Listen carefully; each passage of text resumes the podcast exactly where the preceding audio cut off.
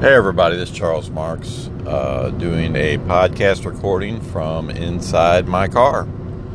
And I wanted to share with you what went on this week, the big exciting thing. I uh, had a private client out of Florida, and he wanted me to build a uh, wedding set for him, and I did. And it was great, and it turned out awesome, and I was able to get like a full blown retail margin on it, and it was beautiful. So, the problem that I ran into was getting it to him. Um, I didn't want. I didn't want to have any risk of anything going wrong.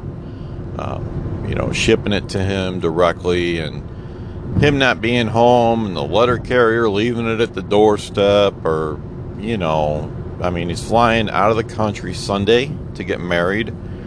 And congratulations to him if he winds up hearing this. And this needed to be hand carried. So my journey was i had to find a jeweler in that area. I'm in st louis you know so that I could ship it to where he would have a secure place to pick the piece up, look at it, approve it. If there was an issue or a problem, it could be dealt with, you know, all that. Well, I quickly realized that that's a pretty big ask of another store, of another jeweler. You know, I, I had to realize uh, that they're paying overhead they're paying marketing, they're spending marketing money to market to their area. And here I am, I've got a private client that's in their market that I'm doing a piece for, and I'm asking them to do the last mile uh, delivery. And it, it isn't fair in any way, shape, or form. Um, anything could go wrong. Uh, customer doesn't like a piece anything at all, and it, it could negatively impact their brand. So I kind of realized that while there were several jewelers that were happy and willing and cheerfully um, volunteered and offered to assist me on this, um, I just didn't think it was fair. So I wound up given the geography of it, um, I reached out to Steve Hartz, and it worked out perfectly. Uh, Steve's office was very close to where my private client was going to be. Uh, Steve was an absolute hero for me. He uh, received the package securely, obviously. SHR refining, he probably receives, you know, hundreds of thousands of dollars of gold scrap or a million dollars a month, depending on how brisk things are. So, you know, Steve delivered it. It was awesome. It was great. The customer was happy. Um, I didn't have stress. I didn't have to worry about it at all. I knew that as soon as that label went on the on the package and it went out the door, and the tracking code confirmed it was delivered to, to Steve's uh, address.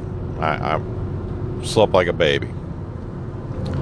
So, as a result of that, um, I reached out to Melissa Denny.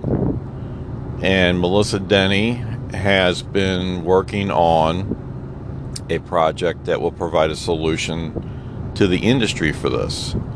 And you see it from time to time, all these posts on JHJ where people ship stuff, you know, as our businesses mature and continue to evolve, and we pick up clients from Instagram and Facebook and eBay and Etsy and all these other channels, um, we're going to need a real solution for this, for the industry.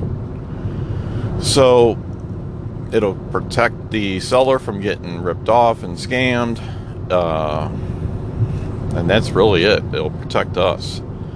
So, you know, she uh, she was kind enough to to talk with me about it and let me brainstorm a little bit with her some ideas and things that I learned and experiences she's had and she's learned and um, pretty excited about what those opportunities look like and when that when that solution and that tool gets developed. And um, so the big things here this week were um, we we don't have to stick to the borders of our you know 15 mile radius of our door. We can sell to anywhere. We have a network. We have friends. We have family. And if we get referrals from out out of state um, we can we can do that you know the other thing i want to mention i was able to get a full blown straight up uh, full on retail uh, price for this piece. Um, he was getting a concierge level of service. He never had to step foot in a jewelry store. And as long as it was within a reasonable retail range, it was fine. It didn't get chopped to death. He got his value in time. I was able to give him his time back. So instead of trying to fight and beat out the other dogs and the, the customers that are going to shop everybody in town against each other and Blue Nile and James Allen and all these big places that are just down and dirty on the dime, we have that service we can give them. You know, so I think if we can develop that customer base, one at a time, um, it's a clear path of success for us. Thanks again to Steve. Thanks again to Melissa Denny um, for even putting the idea in my head that that was possible. And then um, thanks again for TJ. And that's who I got the uh, stone from. So that's it. Thank you. Bye.